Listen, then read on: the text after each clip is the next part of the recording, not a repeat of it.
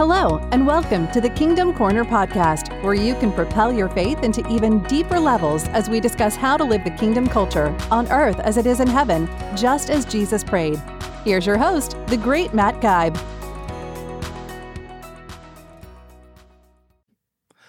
Good day, good day, Kingdom Corner podcast devotees and followers. The great Matt Guybe here with you once again with another episode of the book of Philippians. This would be episode one. The last time we were together, we recorded or we uh, had the introduction. So now we're going to start chapter one. And we'll start by reading the first 11 verses. Paul and Timothy, bondservants of Jesus Christ, to all the saints in Christ Jesus who are in Philippi with the bishops and deacons, grace to you and peace from God our Father and the Lord Jesus Christ. Verse 3 I thank my God upon every remembrance of you always in every prayer of mine, making request for you all with joy, for your fellowship in the gospel from the first day until now, being confident of this very thing, that he who has begun a good work in you will complete it until the day of Jesus Christ. Verse 7 Just as it is right for me to think this of you all because I have you in my heart, inasmuch as both in my chains and in the defense and confirmation of the gospel, you are all partakers with me of grace. For God is my witness how greatly I long for you, all with the affection of Jesus Christ. And this I pray, that your love may abound still more and more in the knowledge and all discernment, that you may approve the things that are excellent that you may be sincere and without offense till the day of Christ. Verse 11, being filled with the fruits of righteousness, which are by Jesus Christ to the glory and praise of God. Father, I pray that you would bless this word as we seek to know your heart in these matters. We seek to know your heart in these simple words, so profound, written over 2,000 years ago, and still so applicable to today. Uh, just minister to the hearts and minds of those that listen today, tomorrow, and in the future. In your name I pray. Amen. So here we are. We're starting verse, uh, or I should say, chapter one, and we're going to go right through these verses and break them down a bit. Uh, we read the text, and I have entitled this one Fellowship in the Gospel. Philippians 1 Fellowship in the Gospel. Um, and I think that's where we get that here is right in these verses. Um, he says in verse 5, For your fellowship in the gospel, he was, I thank God. In verse 3, he says, I thank my God, Paul says, upon every remembrance of you, always in every prayer of mine, making request with joy, for joy, with joy, for your fellowship in the gospel from the first day until now, being confident that he who's begun a good work in you will continue it. He was so thankful for their fellowship, for their koinonia. The Greek word means intercourse, intimate relationship. Because I told you, I think we began to talk about it last week. And as we go, especially into chapter two, we'll find out more that the Philippian church was a very giving church. They were one of the only churches that supported Paul, one of the only churches that Paul would actually allow to support him um, you know, he wouldn't let every church church support him for various reasons. One of the main reasons is a lot of the false teachers out there, um, they were bilking the people for money. They were cheating the people. You know, sometimes like some of the so-called gospel preachers do today, send an offering, you know, do this, uh, you know, send money to me and it'll, you know, come back to you tenfold, twentyfold, whatever. And he would not do that because he did not want to be at all seen like those false teachers were. And yet he did receive offerings from this church.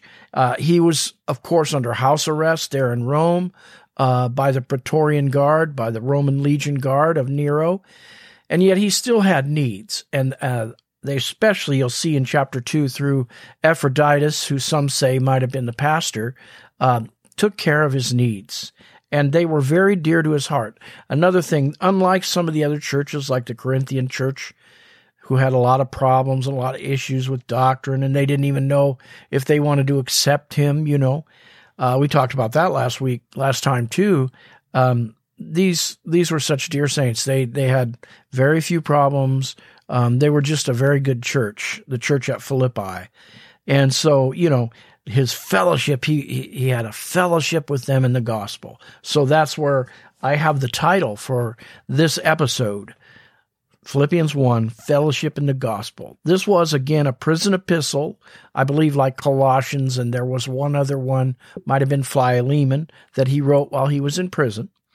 Philippi was a Roman colony in Macedonia, was a small kingdom centered um, city along the Aegean Sea on the northeastern part of the Greek peninsula, made up of mainly Greeks and Romans, okay? Made up of Gentiles, because Apostle Paul was a Gentile apostle. Acts 16, 14 to 19, we touched on this last time, but just a little bit of review. The Philippian church started through Lydia, who was a worshiper of God. Isn't that amazing? Because when we talk about Philippians, we're talking about those that uh, rejoice and take celebration and joy in God. So that woman must have known how to do that. And also the jailer, where Paul and Silas were under guard there, they were locked up, and the angel came at night and freed them. And the jailer was, of course, scared that he'd be put to death. And they said, No, we're not going to leave. We're going to stay with you. And they stayed with him, and um, the jailer was okay. And uh, so he helped that start that church as well. And this was on Paul's second missionary journey. Uh, we find Paul under house arrest by Roman government, by the Roman government, by the Praetorian Guard, uh, uh, awaiting trial. Acts twenty eight sixteen says, Now when we came to Rome, the centurion delivered the prisoners to the captain of the guard, but Paul was permitted to dwell by himself with the soldier who guarded him. Acts 28 30 to 31. Then Paul dwelt two whole years in his own rented house. He was under house arrest. And re- so he had to pay for that, even though the Romans, you know, had him chained up, as it were. Uh, and received all who came to him, preaching the kingdom of God and teaching things which concern the Lord Jesus Christ with all confidence, no one forbidding him. And we told you last week that he wasn't down in the dumps about it. He was rejoicing and celebrating. Uh, if I live, I live for Christ. If I die, I'm before the Father. And he was sharing the gospel with the Roman Roman guard there, and the gospel spreading through uh, the Roman legion. That isn't that exciting. Um, he had some freedom, of course, but he still was a prisoner. And yet he saw the silver lining and persevered can you imagine? He didn't get down in the dumps and he was witnessing to these guards. He was excited about that, uh, in fact. I have down here in my notes one of the messages or themes of Philippians is the awareness of the working of God in spite and through circumstances. In spite and through circumstances. See, Paul took this circumstance he was in as an opportunity to witness the gospel to these Roman legionnaires, these Roman Praetorian Guard, did he not? He he didn't he didn't get all distracted by being under house arrest. He wasn't allowed to go out, you know, on these journeys and minister anymore, and yet he could minister to them. He could minister by writing the church's letters, which had effect. It's having effect today as we read it, right? Uh, it, it's ministering to us those things that he wrote while he was in prison. Um, one of the messages themes of Philippians is the awareness of the working of God in spite and through our circumstances. Amen. This results in joy when we realize God will use what we're going through, even the unpleasant things that seem unpleasant to us. You cannot have true joy without an awareness of God. Joy, we talked about that last week.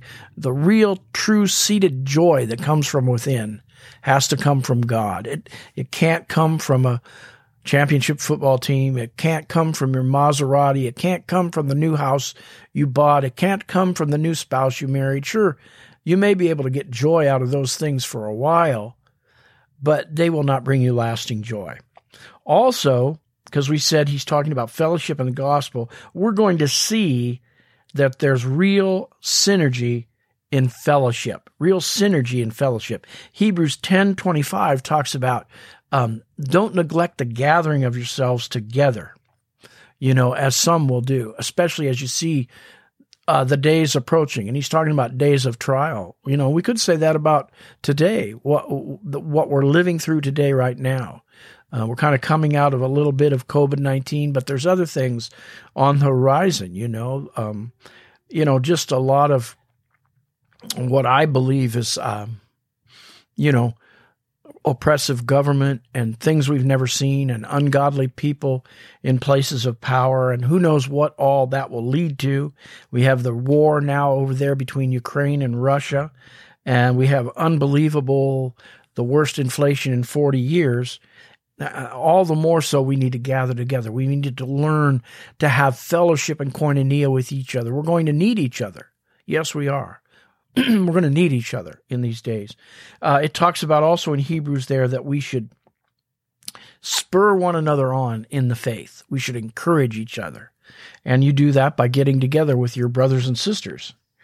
Um, let's go on. Uh, verse 1 we read where it, it, was it's Paul and Timothy both, you know, uh, a lot of letters we write today, those of us that still write letters, we sign at the bottom, at the end. But these letters were uh, uh, really addressed in the beginning. Who was writing them? That was they were saying who they were in the beginning. So Paul and Timothy, you know, Timothy was also put on this letter by Paul because it was from both of them. Because Timothy, of course, was Paul's protege in the faith. To all the saints who are in Christ Jesus, who are in Philippi so, to all the saints who are in Christ Jesus, Jesus is always our source wherever we're at. He was, Paul was under house arrest. They were free there in the, in Philippi, you know, uh, and it applies to us. Whatever sphere, whatever metron, wherever you find yourself in, Jesus should always be your source, the center of, of, um, of your world. To all the saints who frequent the kingdom, corner, we could say, also. He wants to work through you where you are when you are aware of Him. And we talked about having an awareness of God. And when you know He's working through you and you're yielding to Him, of course, joy will come out of that. Bishops and deacons, or episkopos, it talks about in verse 1. The Greek word is episkopos, or for the deacon is diakonos, diakonos. They are overseers or deacons. Uh, the deaconos are the ones who run errands, you know, and uh, of course we know that deacons in, in our modern church today, they're the ones that run the errands around the church, mow the lawn, maybe clean the church they're responsible for, maybe take offering. Uh, verse 2 grace and peace. Uh, we should be walking in these like we walk you know, aware of them, of the grace and peace of God upon our lives, like we are, like we are aware of nitrogen, oxygen. And I think sometimes we even take those things for granted.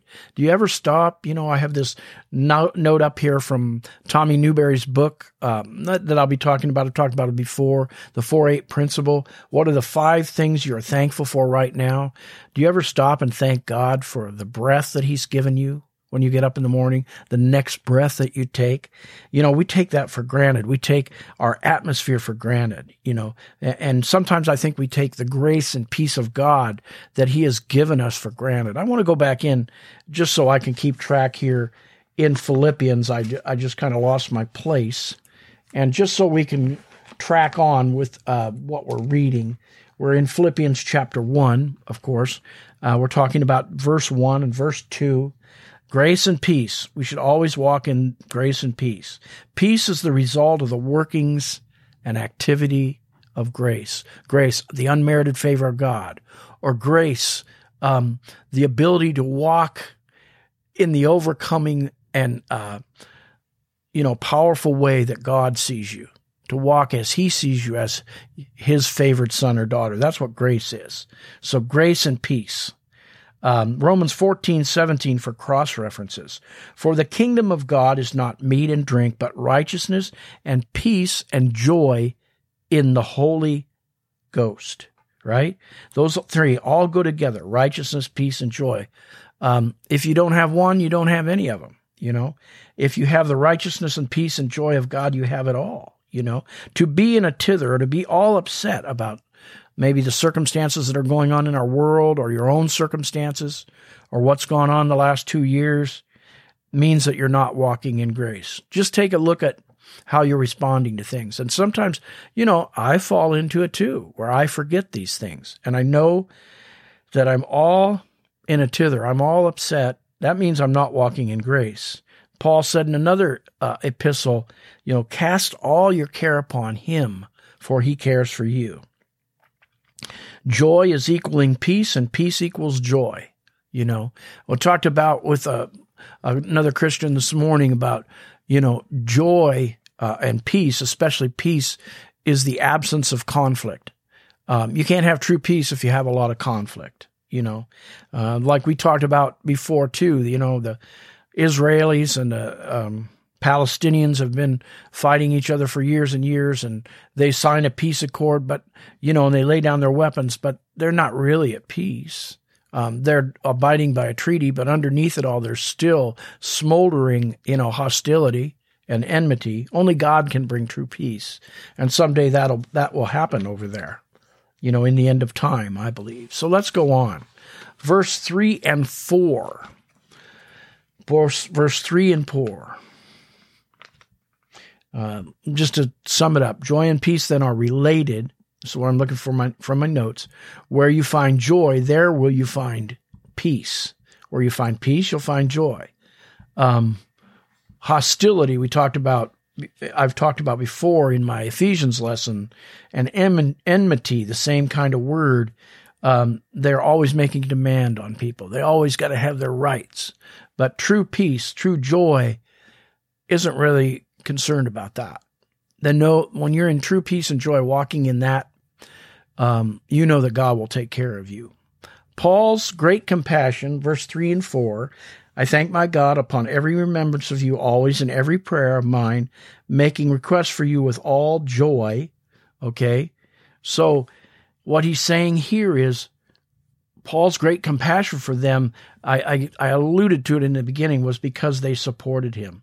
That's why this letter was written. He was writing them a letter of thank you for their support. Um, Philippians 2:25 this is where we'll get into it more is where Epaphroditus brought a gift to Paul where he was in under house arrest. He ministered to Paul, Paul's need. Verse 5, this is where the title of today's lesson comes from.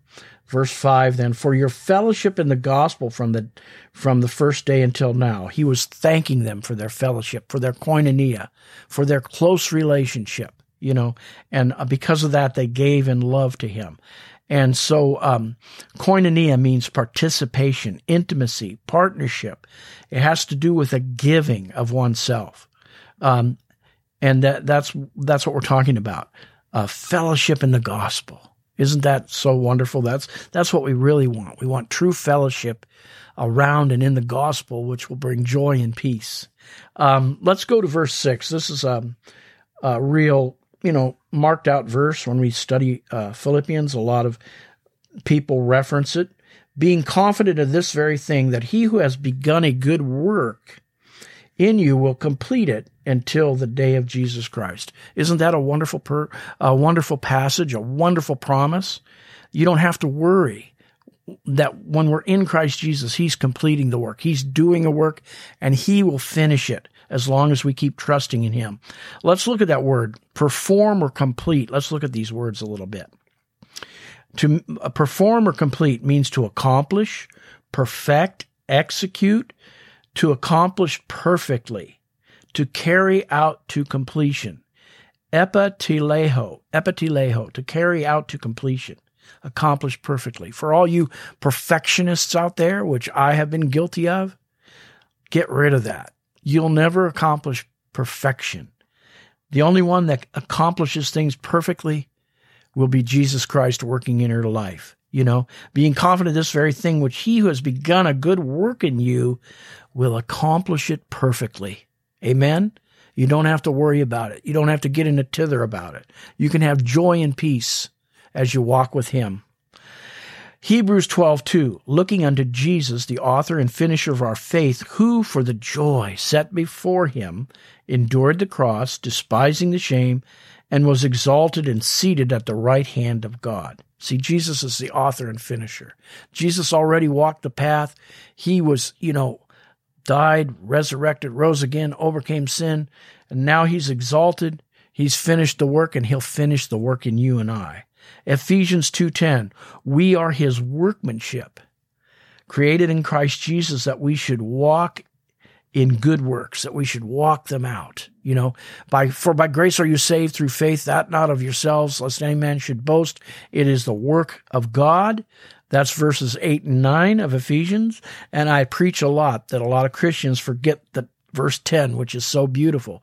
For, because he saved us by grace and not of our own strength, for then, because of that, we are his workmanship. Uh, the Greek word is handiwork. We are some some translators say we are his poem or his masterpiece. And he's laid out good works for us to walk in. Okay?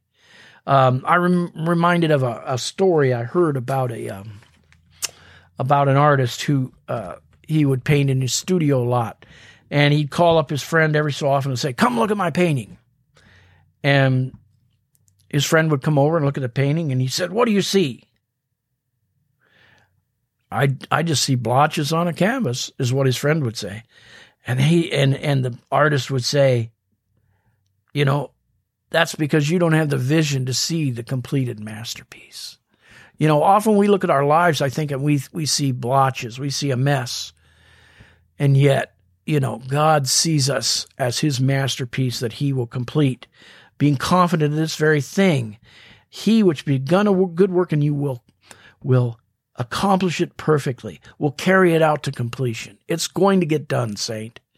Just trust in him. That doesn't mean you don't, that doesn't mean you sit back and do nothing, but it means as you trust in him, as you're walking in the light, and as you move out in him, he's going to give you wisdom. He's going to direct your path, as Proverbs or Psalm says.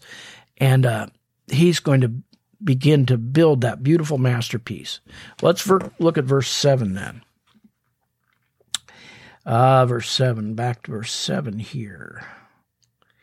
Just as it is right for me to think this of you all, because I have you in, in my heart, inasmuch as both in my chains and in the defense and confirmation of the gospel, you all are partakers with me of grace.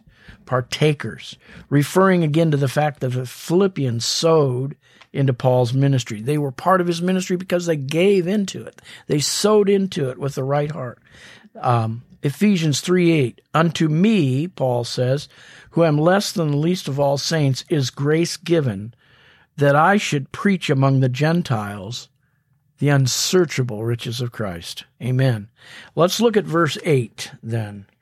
Uh, for God is my witness how greatly I long for you all with the affection of Jesus Christ. I long with you for the affection, or from my innermost being. The Greek would say from my splanchna, from my guts, because he knew them. He had relationship with them. He had fellowship. Remember, we're talking about fellowship today. He had intercourse. He, he it wasn't just a passing relationship. It wasn't just a, you know, like uh, you have a relationship with your mailman or your milkman. It was something more. It was intimate. It was intimate because they supported him and he he longed for them. Okay. Philippians 4 1. Therefore, my dearly beloved and longed for, my joy and crown.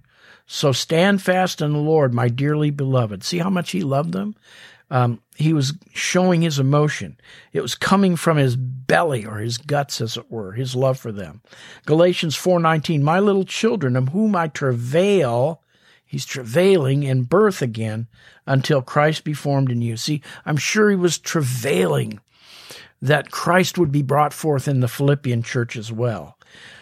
1 Thessalonians 2 8, so being affectionately desirous of you, we were willing to have imparted unto you not the gospel of God only, but also our own souls, because you were so dear to us.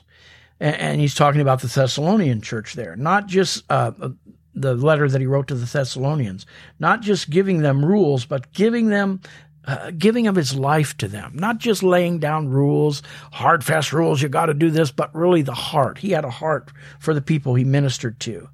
Um, but giving of his life, it's the true mark of an apostle. not just giving out head knowledge and rules, but sharing from his heart. He was like uh, I say, the old old preacher said, if you're going to be a shepherd over the sheep, you better smell like the sheep. You better get down and dirty with the sheep. You know, don't stand aloof from the flock. Be part of them. Give unto them. Be real with them. Be vulnerable with them. Verse 9, let's go on. We're, we're, we're winding down today. And this I pray that your love may abound still more and more. In other words, he wanted it to increase more and more in knowledge and all discernment. Woo, that's a good verse. Abound, to be in abundance, to be exceeding, increasing, overflowing, more and more. Not just not just a little bit, not just sometimes on Sunday or Wednesday night, but all the time, more and more. You're abounding, you know, he's abounding, he says, uh, uh, they're abounding in love toward each other, toward the saints. And that comes through fellowship and koinonia, right? You'll never be, uh, come the saint that God desires you to be, never come into quite the potential and ministry that he would have for you without your brothers and sisters in Christ. It just will not happen. You can't be uh, a Lone Ranger Christian. We need the body of Christ. And that's where we'll learn to abound more and more. Amen? As we become vulnerable with each other. And this I pray that your love may abound still more and more in the knowledge and all discernment, always growing and increasing in love to a greater degree. 2 Corinthians 9 8. And God is able to make all grace abound toward you, that you, always having all sufficiency in all things, may abound to every good work. Isn't that a wonderful verse? 2 Corinthians 9 8. He makes all grace, his overcoming power, his his idea of you and you seeing yourself, you know, as God sees you and walking in that kind of power, it's abounding toward you. And then you have all sufficiency in all things. Like uh, we said in ephesians 2.10 we could hook it back there that you can walk out and do the good works that he's called you to. It qualifies you to give out and then you begin uh, in this kind of setting in this kind of uh, heart and mindset you begin to overflow to others you can encourage and stir each other up when you're abounding in love right even in negative situations. You know, I think they were a little, uh, at first, a little discouraged because Paul was under house arrest. But he, he told them, don't be upset. I'm having the time of my life witnessing to the uh, Praetorian God, uh, guard, and God is doing great works in, the, in, in the uh, legionnaires, right? So that's good. Let's go on. Verse 9. Uh, another cross reference then, Colossians 1 9 and 10. For this cause we also, since the day we heard it, do not cease to pray for you and to desire that you may be filled. See, this is the knowledge part with all knowledge of his will in all wisdom and spiritual understanding, that you might walk worthy of the Lord unto all pleasing, being fruitful in every good work, increasing again in the knowledge of the Lord. See, uh, we're abounding and we're increasing in knowledge. Isn't that wonderful? Ephesians 3:20 and 21. I love this verse. Unto him that is able to do exceedingly abundantly, you know, way over and above all that we could ask or think. That's what the Greek means, to throw way over. You know, way over, out of bounds, so to speak. According to the power that works in us, unto him be glory in the church and Jesus Christ throughout all ages without end. Let's look at the word knowledge there, abounding in all knowledge. Colossians 3:10, and have put on the new man which is renewed or renovated, the Greek would say, in knowledge after the image of him that created him. See, God wants to give you a new knowledge. He wants to renovate, you know, just completely blow out. like he told me once, he wanted to burn out my brain. You know, I had to get rid of some of my books and some of my notes. He wanted to completely renovate my brain you know? And he wants to renovate you in the knowledge of him, in his knowledge, make you all new, you know? Uh, for this cause, Colossians 1 9, for this cause we also, since the day we heard it, do not cease to pray for you and desire that you might be filled with the all with the knowledge of the full knowledge is what he's praying about of his will in all wisdom and spiritual understand, understanding Wow. Discernment could be talking about discerning of spirits. Uh, I believe that's a manifestational gift. I believe we could find that. Uh, I'm thinking it's in 1 Corinthians 12 where we have the reference to that about the uh, the gift of discernment. Let's go on though, uh, as we um, want to kind of wind this down. Verse 10. Verse 10.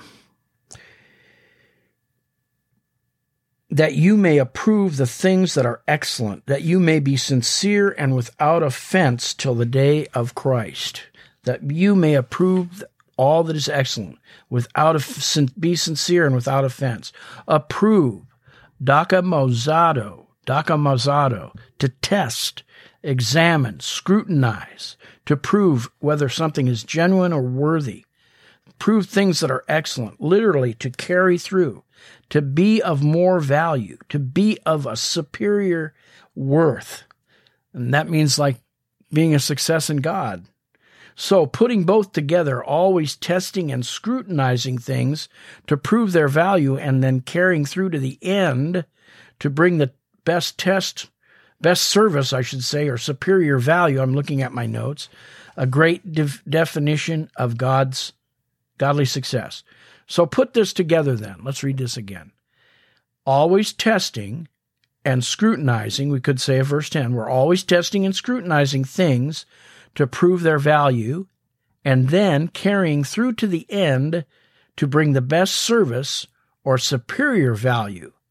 A great definition. This is a great definition of godly success. See Daniel. See the story of Daniel. Daniel 5, 10 to 12, uh, verse 14.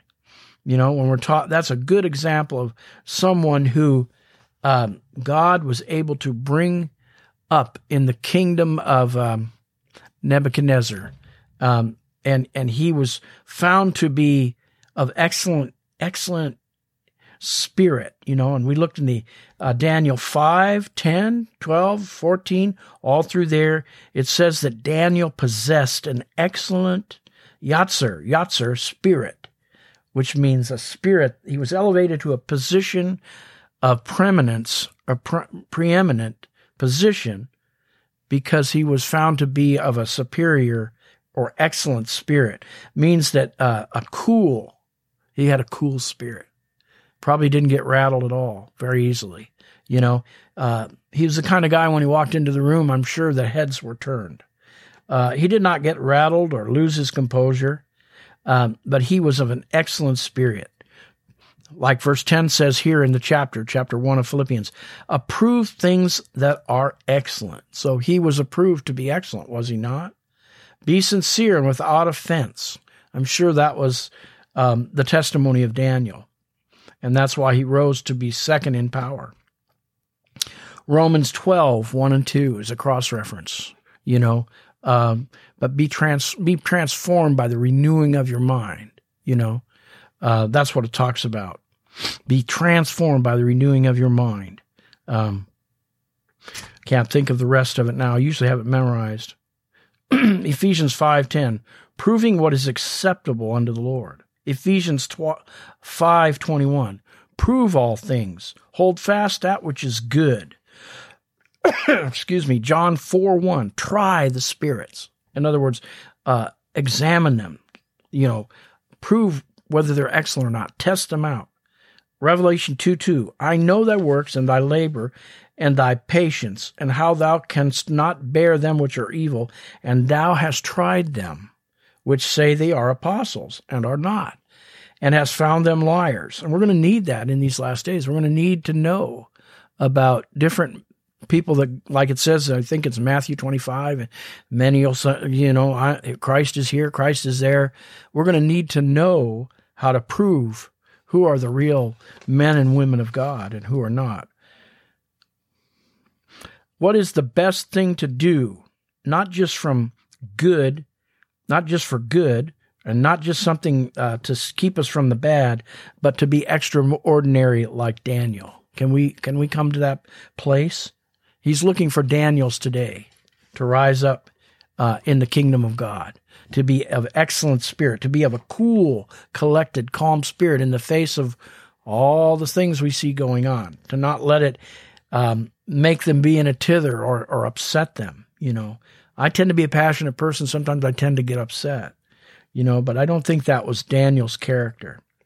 We need to be able to try, like I said, what's going on with the different voices out there that says, here's Christ, there's Christ, here, this is from God. Is it?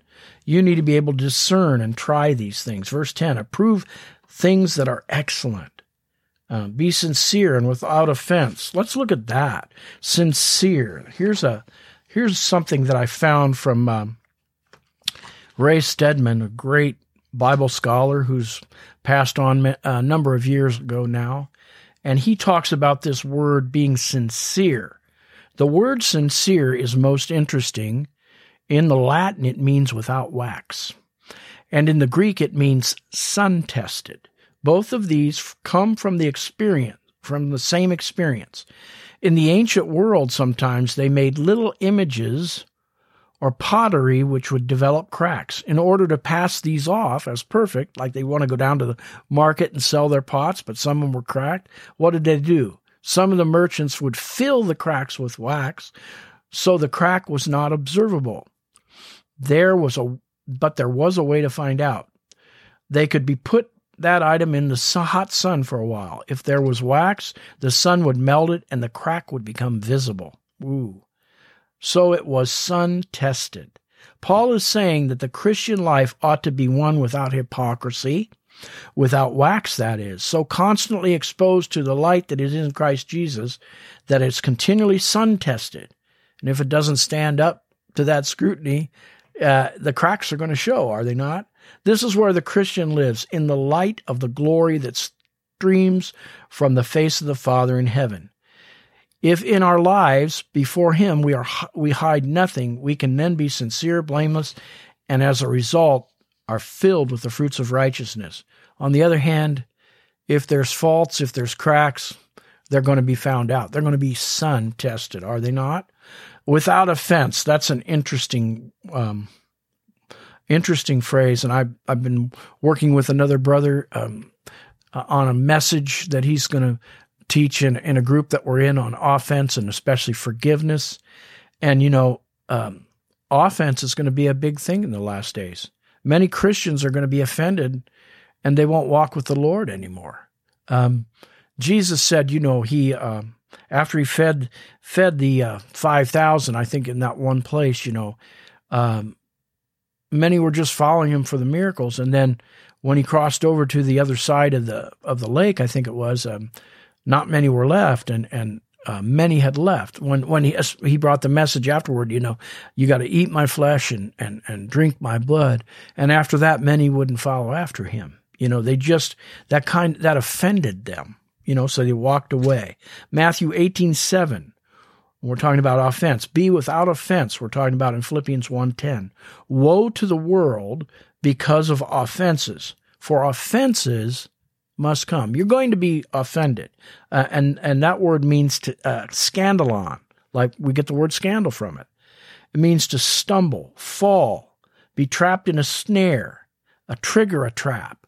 You know, have you ever stumbled or fallen? By, uh, you know, in the natural, I have. Have you ever fallen or stumbled spiritually because you weren't watching. I have. Have you ever stumbled or fallen because somebody's offended you? I have. You know, offense will come. And the question is, what will you and I do with that offense? You know, he's talking about the little children. Um, we go to Matthew 18, 3 to 6. That's the before we get to 7. Assuredly, I say to you, unless you are converted and become as little children, you will by no means enter the kingdom of heaven. Therefore, whoever humbles himself as this little child is the greatest in the kingdom of heaven. Whoever receives one little child like this in my name receives me. That's because children believe and are so trusting, and yet they can be stumbled, right? By an adult. You know, they're not as um they're not as aware of things as adults are. And then he goes after that and he says, Woe to the world because of offenses. You know, and if you offend any of these little ones, you know, uh, verse 6 whoever causes one of these little ones we're, we're, in matthew i'm reading verse 6 in matthew 18 uh, who believe in me to sin, to be offended, to stumble, it would be better for a millstone be hung around his neck and for him to be drowned in the seas. Wow. Are you offending people around you? or are you walking in grace like we talked about earlier? Uh, are you walking in true koinonia and fellowship with those in your household? Are you offending them, stumbling them? I need to examine my heart all the time. We've been talking, this brother and I, about forgiveness, and it's interesting to me. It never dawned on me. Peter came to Jesus and said, How many times should a man or a person forgive another person? What did Jesus say? 70 times seven. And we know that means infinite amount of times. That means infinitely. You know, to me, that speaks that uh, of offense and forgiveness and being hurt by people that's something we're going to experience all of our lives. And unless we're walking close to the Lord, those things are going to, uh, when you're talking about for, forgiveness, means to let go of or send away.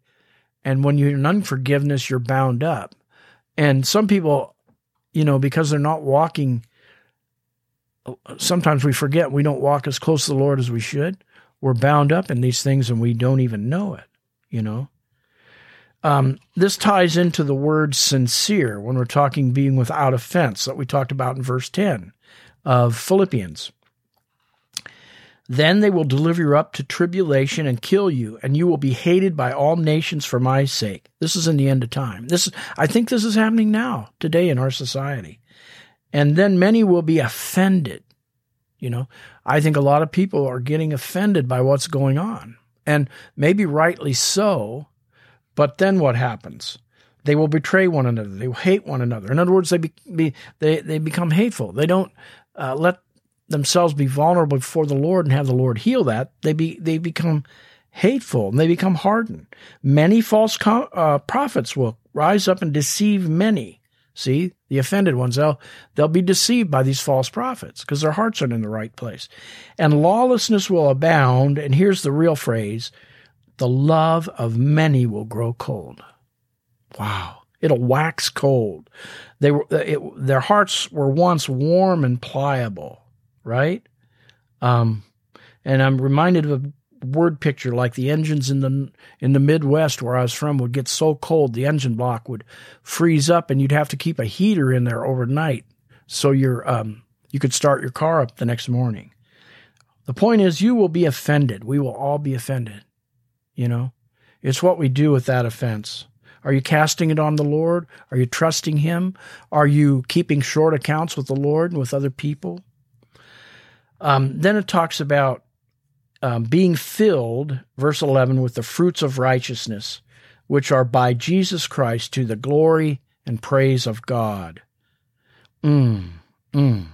You know, let, let me read that last part again because this, this is such an important part of being in fellowship and koinonia, if we can stay close with the body of Christ, keep our hearts in that vulnerable place.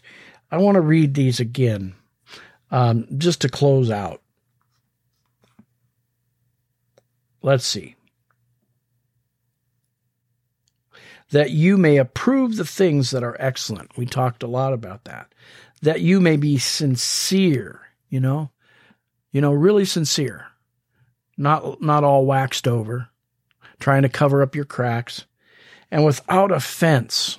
You know, offense will come, Jesus said, but we can send it away. When you forgive somebody, you send it away. That's what forgiveness is to send away. That's what it literally means. To cast away, to send away. Uh, being filled with, uh, sincere and without offense, that is sending away the offense, sending away the hurt, sending away uh, and forgiving someone till the day of Christ, being filled then. Because you're not in that state of unforgiveness and all in a tither about everything and all upset what can happen? You can be filled you can be filled with the fruits of righteousness which are by Jesus Christ to the glory and praise of God Let's read a couple more cross references and we'll close out for today. Went kind of a long time, but this is an important topic. Galatians 5:22, the fruit of the spirit is love, joy, peace, long-suffering, kindness, goodness, faithfulness, gentleness, self control. Against such, there's no law. In other words, you can't keep a law to do all these things. You can't do these things in your own power. It has to come from a heart that is um, has been overcome by the grace of God, right? And then it'll be, come out of that, just like joy will flow out of that. You can't can't do it in yourself. Uh, Ephesians 5 9, for the fruit of the Spirit is in all goodness, righteousness, and truth. Let's see. Let's, um, John, or Jesus said in the Gospel of John, um, my vision for you, you know, God's vision for you is that you bear much fruit, that your Father may be glorified, you know, and, and, and we bear fruit by not taking offense. We bear fruit by letting God plow our hearts up and keep in those places of forgiveness and, and be sincere and be in fellowship, the fellowship of the gospel. The gospel is the good news that should bring joy. Fellowship in the joy of the gospel, right? That's what we need to do. Let's come together in fellowship then, right? With the saints of God. Let's spur each other on. Let's encourage each other to abound more and more in the knowledge of God. Let's approve all things that are excellent. Let's be sincere in our faith with Jesus. And if anything's in the way, let's not pretend that it's not there, but let, let's get that healed up, right? That we may, uh, that God can flow out of us to others, that we can bear much fruit in these last days. Let's not let our hearts get hardened. Let's not get hard and um, cold by what we see going on on in the world. But let's let's when those when those scandalons, when those offenses come, let's send them away and allow the love of God to come in and just make us more empathetic, make us more loving. Um, I've talked enough tonight, uh, today, and with that, uh, I'm going to say good night. We'll see you again as we continue on in Philippians, the primer of joy uh, a primer for joy, a primer for joyful living. That's what we're learning with these principles of fellowship, of, of sincerity, of being without offense, of being of an excellent spirit. I know I'm going on and on. So uh, be blessed until I see you all again. Thank you for joining us for another great discussion on the Kingdom Corner, hosted by Matt Guybe. Remember to click the subscribe button so you can be notified of each new episode as it's released. To enjoy an even deeper dive into God's Word, check out Matt's new devotional book, Searching for Significance, a devotional journey through the book of Ecclesiastes. Learn more and even hear from Matt himself on the devotional website, significanceacademy.com. As always, thank you for being a part of the Kingdom Corner.